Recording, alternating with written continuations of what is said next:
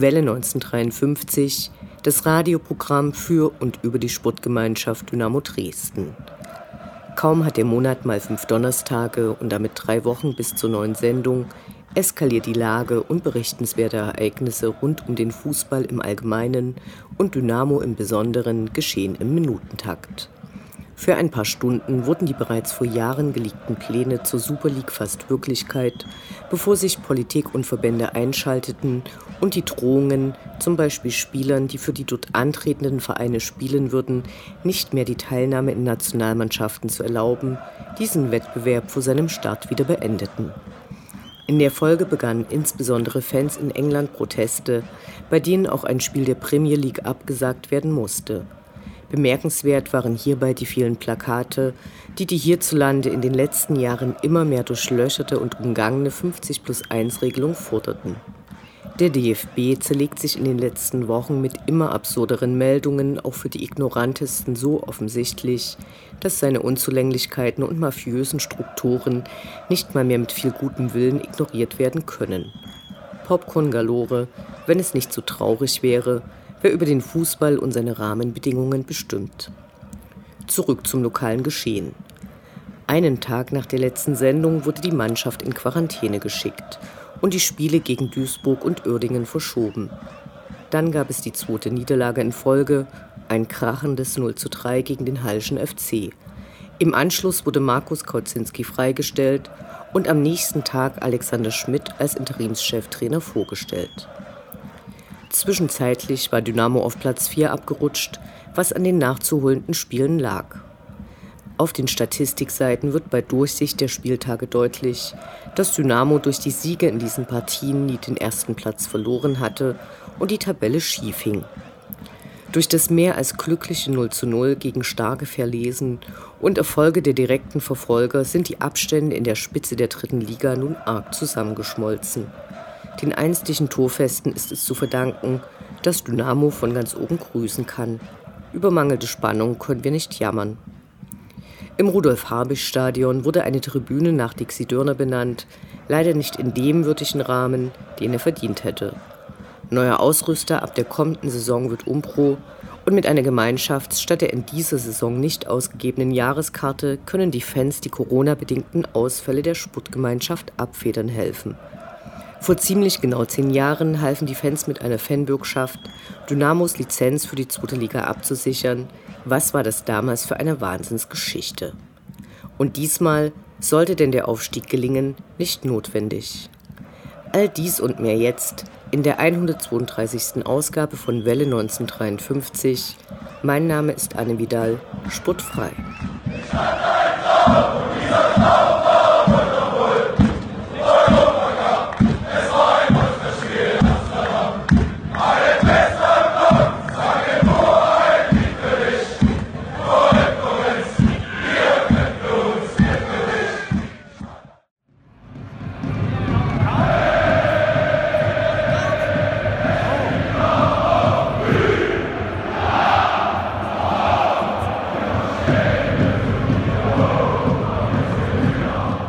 Der Blick zurück. Was ist passiert? Was war großartig? Was hätte nicht geschehen dürfen? Infos zu den absolvierten Liga- und Pokalspielen.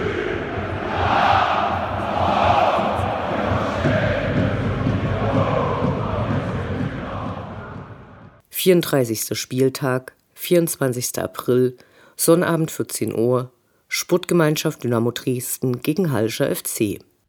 Heimspiele gegen den HFC Chemie oder neudeutsch nur HFC haben eine gewisse Punktsicherheit. Denn bisher gab es in dieser Konstellation nur zwei Niederlagen.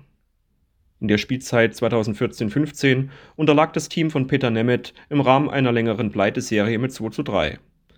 Im November 75 verloren die Schwarz-Gelben als Tabellenführer und späterer Meister der Oberliga gegen die Chemiker gar mit 2 zu 4. Die Dresdner Torschützen damals Dieter Riedel und Rainer Sachse. Daran merkt man, dass das in der Tat schon eine Zeit lang her ist. Tabellenführer war Dynamo auch über weite Strecken der aktuellen Saison. Nach zuletzt vier Spielen ohne Sieg und einer Corona-bedingten Zwangspause musste der Spitzenplatz jedoch an die Konkurrenz aus Rostock abgegeben werden. Dunkle Erinnerungen kamen bereits auf an die Vorsaison, als Dynamo während der Quarantäne mit ansehen musste, wie der Rückstand auf den Nichtabstiegsplatz größer und größer wurde und am Ende an der Schwere der Aufgabe verzweifelte. Entgegen der Erwartung konnten die anderen Teams diesmal aber nicht davon ziehen und nährten damit die Hoffnung, mit einer weiteren Erfolgsserie die Spitze zurückzuerobern und den Vorsprung auszubauen. Da kam Heimlieblingsgegner Halle doch gerade recht. Allerdings stellten einige Ausfälle das Trainerteam um Markus Kocinski vor eine Herausforderung. Pascal Sohm und Ransford Jeboa Königsdörfer kurierten in Heimquarantäne noch ihre Corona-Infektion aus, mit Heinz Mörschel fällte zudem eine weitere offensive Stammkraft verletzungsbedingt. Nachdem Sebastian May sich im Spiel bei Unterhaching die fünfte gelbe Karte abholte, musste zu allem Überfluss auch der Kapitän ersetzt werden. Neben den Langzeitausfällen um Marco Hartmann, den beiden Patricks Weihrauch und Wiegers sowie Robin Becker mussten auch Jonathan Meyer und Leroy Quadvo pausieren, was die viel zitierte Breite im Kader auf eine harte Probe stellte. Immerhin durfte mit Chris Löwe nach langer Verletzungspause ein erfahrener Spieler sein Comeback geben. Dynamos Spielkultur taten die Umstellung und Personalwechsel nicht wirklich gut. Nach zuletzt einigen Spielen ohne Torerfolg wirkte das Offensivspiel verkrampft was die Hallenser clever auszunutzen wussten. Die Führung nach 27 Minuten konnte als durchaus verdient bezeichnet werden. In der Folge zogen sich die mutigen Gäste zwar etwas zurück, was die Goldfüße jedoch nur selten in eigene Torgefahr ummünzen konnten. Halle verteidigte die Führung auch in Hälfte 2 clever und setzte auf Konterspiel. Spätestens das 0 zu 2 nach gut einer Stunde wirkte wie ein K.O. Statt einer Aufholjagd gab es zwölf Minuten vor Ende gar noch das 0 zu 3, was die dritte Heimniederlage in der Punktspielhistorie gegen Halle bedeutete. Aufgrund der Ergebnisse auf den anderen Plätzen fiel die SGD nun auch aus den Aufstiegsplätzen auf Platz 4 zurück. Für Trainer Markus Kocinski hieß es bereits einen Tag später Abschied nehmen von der Mannschaft, denn eine positive Wende wurde ihm von Dynamos sportlichen Verantwortlichen nicht mehr zugetraut. Trotz allen Unmutes im Umfeld bleibt jedoch der positive Strohhalm, dass der Aufstieg aufgrund der Nachholspiele weiterhin in der eigenen Hand bleibt. 32. Spieltag, 28. April, Mittwoch 19 Uhr, Sputtgemeinschaft Dynamo Dresden gegen MSV Duisburg. Nur wenige Sekunden benötigte der neue Dynamo-Trainer Alexander Schmidt laut eigener Aussage, um das Angebot von Sportgeschäftsführer Ralf Becker anzunehmen. Gut, Angesichts der Perspektive, in sechs Partien aus eigener Kraft Meister der dritten Liga zu werden, ist es für einen Trainer, der vor einigen Wochen bei Türkgücü München beurlaubt wurde, jetzt nicht verwunderlich, dass er direkt mit den Worten Ja, ich mach's ans Telefon geht. Viel Zeit für umfassende Trainingsarbeit blieb dem neuen Coach vor der Partie gegen Duisburg allerdings nicht. Wichtigster Ansatz wird es sein, nach vier Spielen ohne eigenes Tor den Knoten des Toreschießens wieder zu lösen, um der Mannschaft die nötige Sicherheit im Spiel zurückzugeben. Das Streben nach Sicherheit wurde nach elf Minuten jedoch direkt auf eine harte Probe gestellt. Denn nach einem Fehlpass von Keeper Kevin Broll tauchte Duisburg plötzlich frei vom Tor auf, scheiterte glücklicherweise am Pfosten. Dynamos Stussmann machte den Fehler im Verlauf der ersten Hälfte jedoch mit einem klasse Reflex auf der Linie wieder gut. Dem zweifachen durchatmenden Seufzen gesellte sich allerdings auch ein verzweifeltes Ohr dazu. Denn die Schwarz-Gelben vergaben durch Lukas Stor ihre erste Großchance, was die Unkenrufe nach der Abschlussschwäche wieder lauter werden ließ.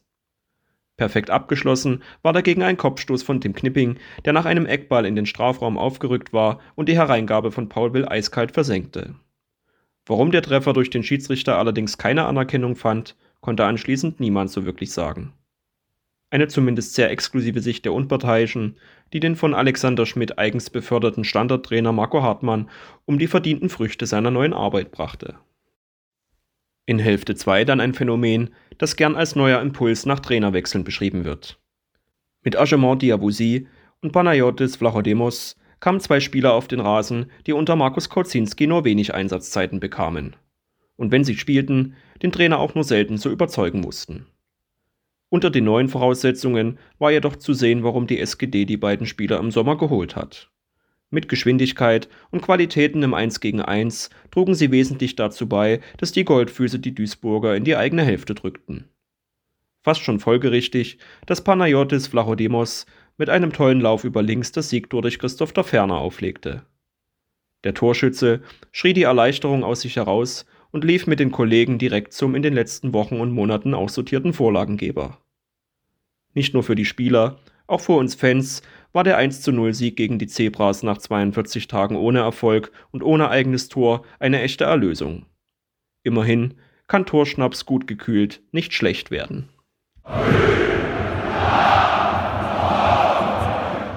33. Spieltag, 1. Mai, Sonnabend 14 Uhr, KfC Uerdingen 05 gegen die Sportgemeinschaft Dynamo Dresden.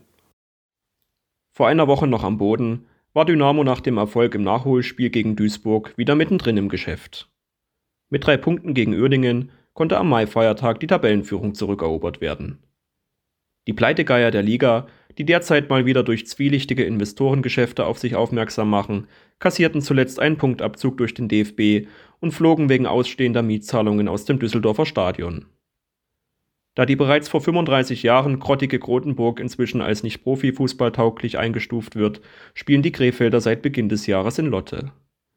Der ein oder andere mag sich bei dieser Konstellation auch an ein Pokalspiel vor einigen Jahren gegen Röninghausen erinnert fühlen. Auf der anderen Seite bringen Gegner und Spielort jedoch auch doppelte Motivation.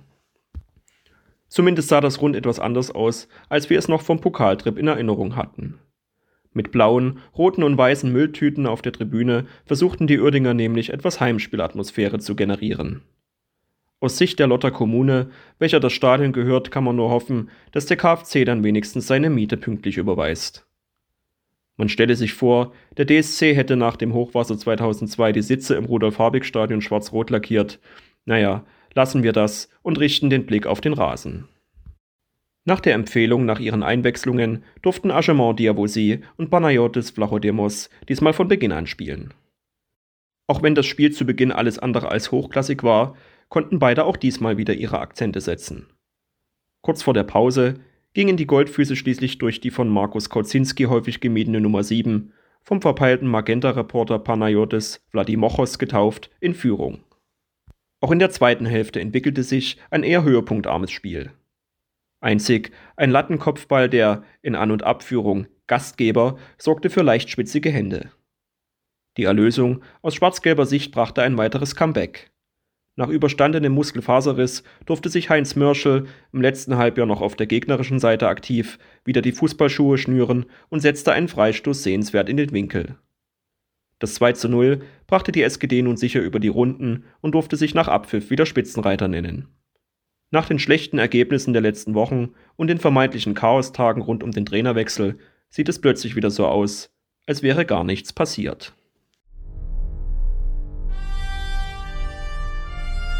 Unendlich sind die Weiten des Universums der Sputtgemeinschaft Dynamo Dresden.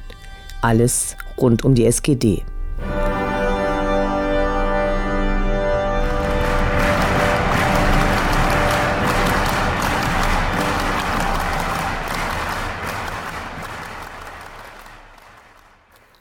Heute schauen wir auf Ereignisse zurück, die vor zehn Jahren eindrucksvoll zeigten, welche Wirkmächtigkeit Dynamo-Fans entwickeln können.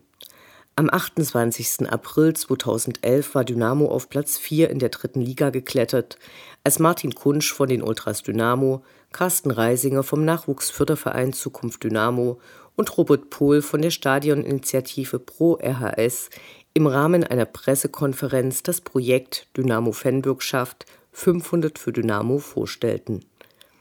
Für die Absicherung der Lizenz für die zweite Liga forderte die DFL Nachweis über 830.000 Euro, eine Riesensumme, zumal Dynamo-Fans historisch bedingt Investoren und Geldgebern zu Recht misstrauisch gegenüberstehen. Deshalb entstand in Fankreisen die Idee, Dynamo-Anhänger und Kleinsponsoren zu überzeugen, Bürgschaften in Höhe von 500 Euro zu übernehmen. Dabei konnte dieser Betrag beliebig gesplittet und durch mehrere Fans übernommen werden. Der Plan sah vor, das Geld treuhänderisch durch das DRK Freital bei der Ostsächsischen Sparkasse zu verwalten. Der Plan wurde vom damaligen Geschäftsführer Volker Oppitz unterstützt. Nun mussten nur noch Fans überzeugt werden, ihr Geld zu hinterlegen und es abzuschreiben, falls die DFL auf die Bürgschaft zurückgreifen würde. Die Initiatoren der Aktion wussten nicht, wie viele Fans sich beteiligen und in welcher Höhe Geld zusammenkommen würde. In mehreren Hauruck-Aktionen tüteten dann 20 Fans und Mitarbeiter der Geschäftsstelle 10.000 Exemplare eines Flyers ein, der aus einer Seite Information, der Bürgschaftsurkunde und der Bestätigung der Bürgschaft bestand. Am 36. Spieltag war Dynamo auf Platz 3 vorgerückt, die Relegation und damit Liga 2 in greifbarer Nähe.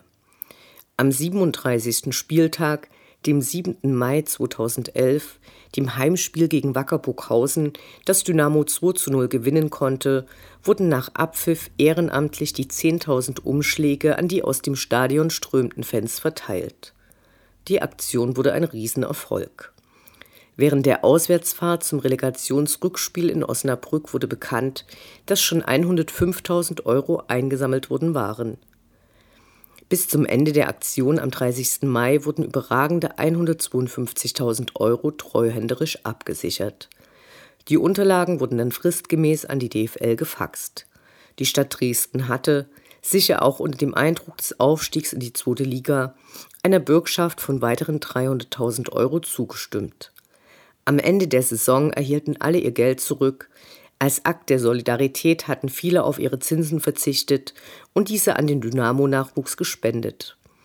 Ein Erfolgsgarant war sicher, dass das Vertrauen damals in Volker Oppitz sehr hoch war und dieses Vertrauen dann mit der Rückzahlung auch bestätigt wurde. Von der Idee der Bürgschaften bis zur Umsetzung hatte es gerade einmal knapp drei Wochen gedauert. Eine Wahnsinnsgeschichte.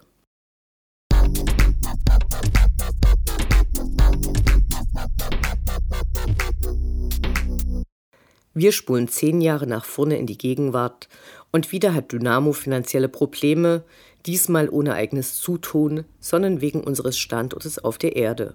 Naja. Alleine durch fehlende Zuschauereinnahmen im Stadion verliert die SGD pro Spieltag rund 300.000 Euro. Besonders bitter, wenn man den Schuldenabbau und die Anstrengungen der letzten Dekade anschaut. Seit einigen Tagen können Fans anstatt der in diesem Jahr nicht aufgelegten Jahreskarte zur Unterstützung unseres Vereins die sogenannte Gemeinschaftskarte erwerben, die in drei Kategorien angeboten wird und natürlich nicht zum Eintritt ins Stadion berechtigt, dafür aber sehr schön gestaltet ist. Erworben werden können Tickets für 10, 25 oder 50 Euro. Wer mehr spenden will, kann mehrere Tickets kaufen. Einige Fans nörgelten, dass die Aktion sehr spät käme, wo man doch schon viel eher hätte spenden können. Wir sagen, so ein Quatsch. Die Aktion wurde von Ehrenamtlichen und dem Verein entwickelt und umgesetzt, und wir können sicher sein, dass eine Menge Gehirnschmalz zur Art und Zeitpunkt der Aktion gestiftet wurde. Also, wer kann und möchte, sollte sich seine oder ihre Gemeinschaftskarte holen. Bisher wurden 5.500 verkauft, da ist noch Platz für mehr. Dynamo Allee.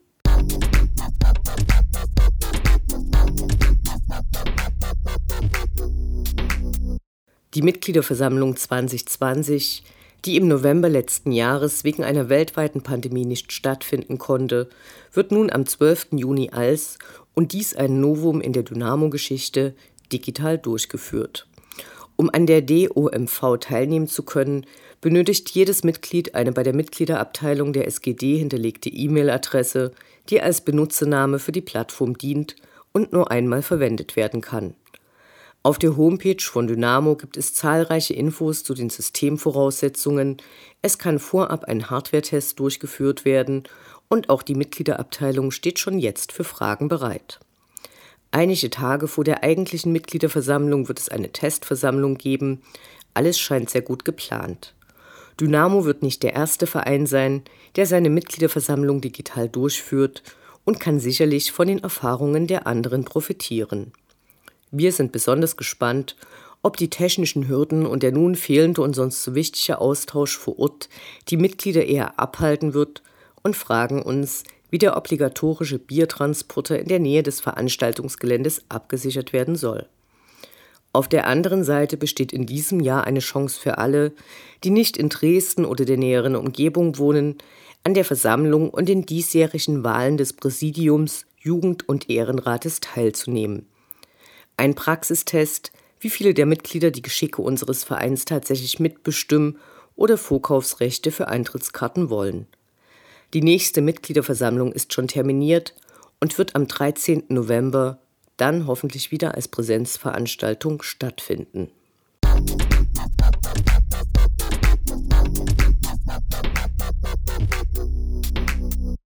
Ihr hört gerade Welle 1953, die Radiosendung über die Sportgemeinschaft Dynamo Dresden. Damit können wir jedoch nicht alle erreichen. Stichwort Barrierefreiheit.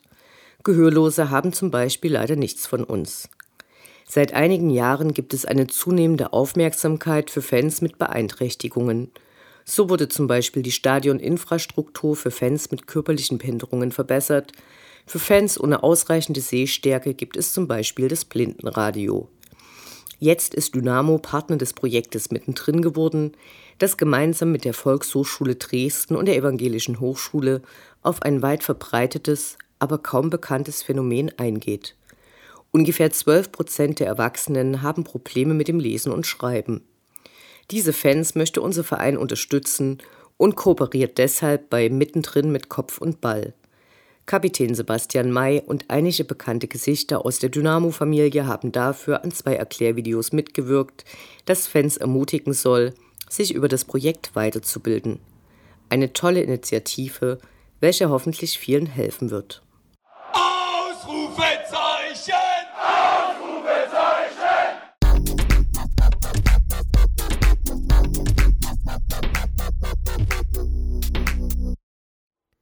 Der Blick nach vorn. Die nächsten Spiele, die nächsten Termine. Hoffnung und Zuversicht. Niederlage oder Ufter.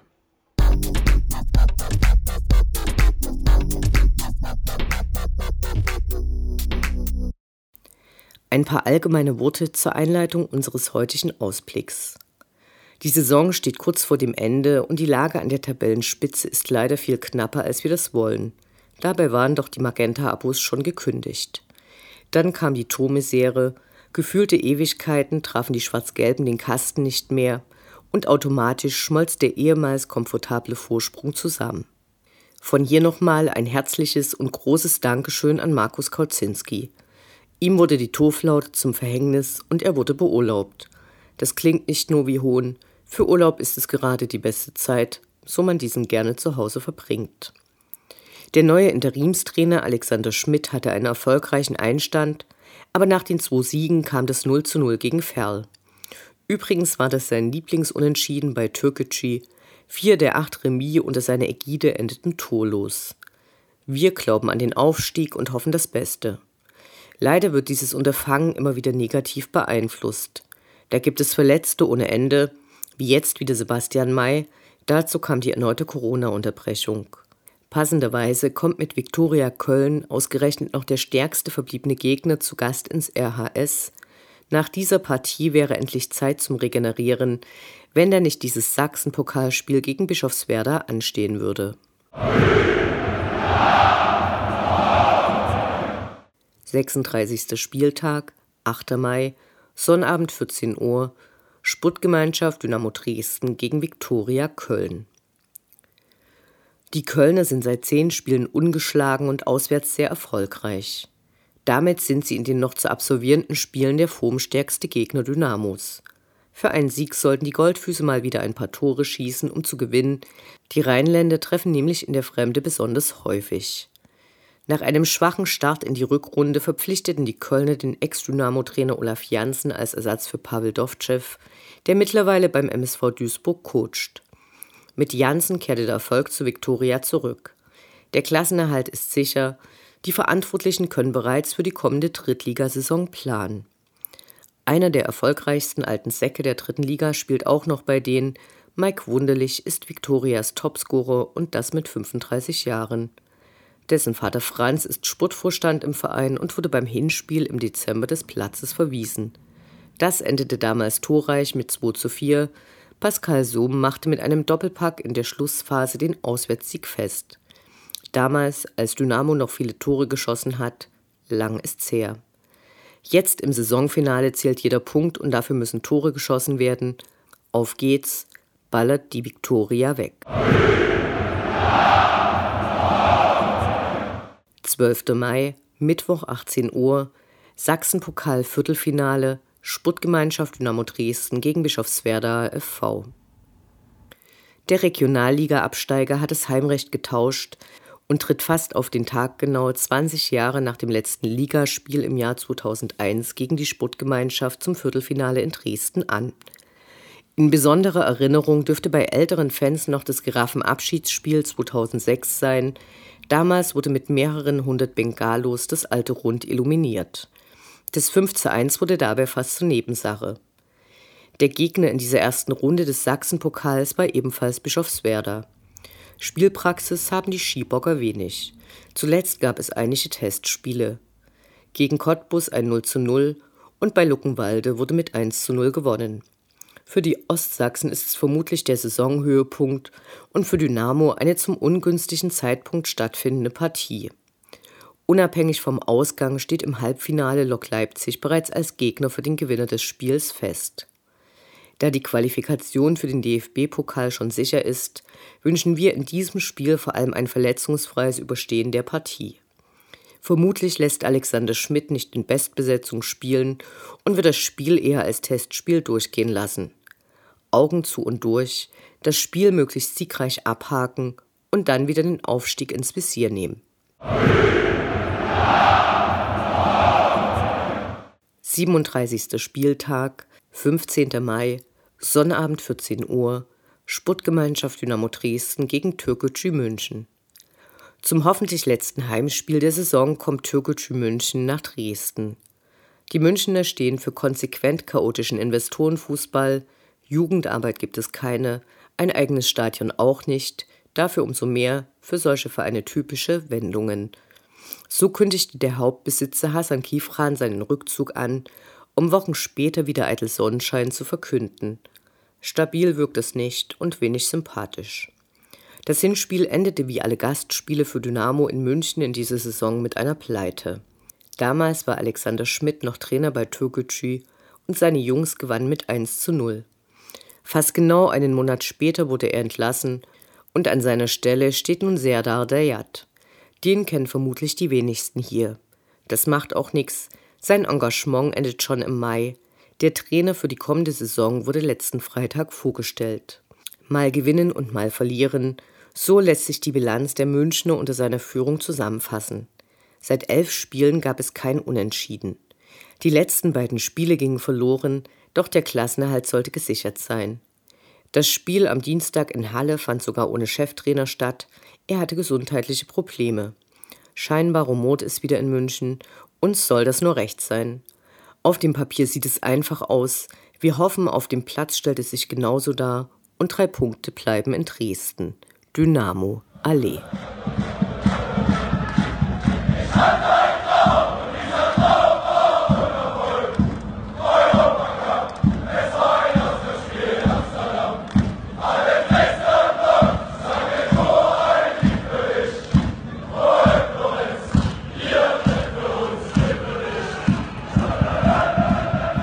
Das war Welle 1953, das Programm für und über die Sportgemeinschaft Dynamo Dresden.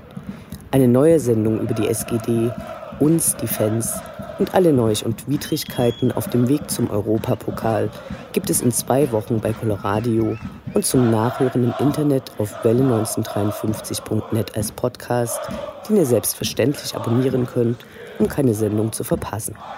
Mein Name ist Anne Vidal. Auf Wiederhören bis zum nächsten Mal.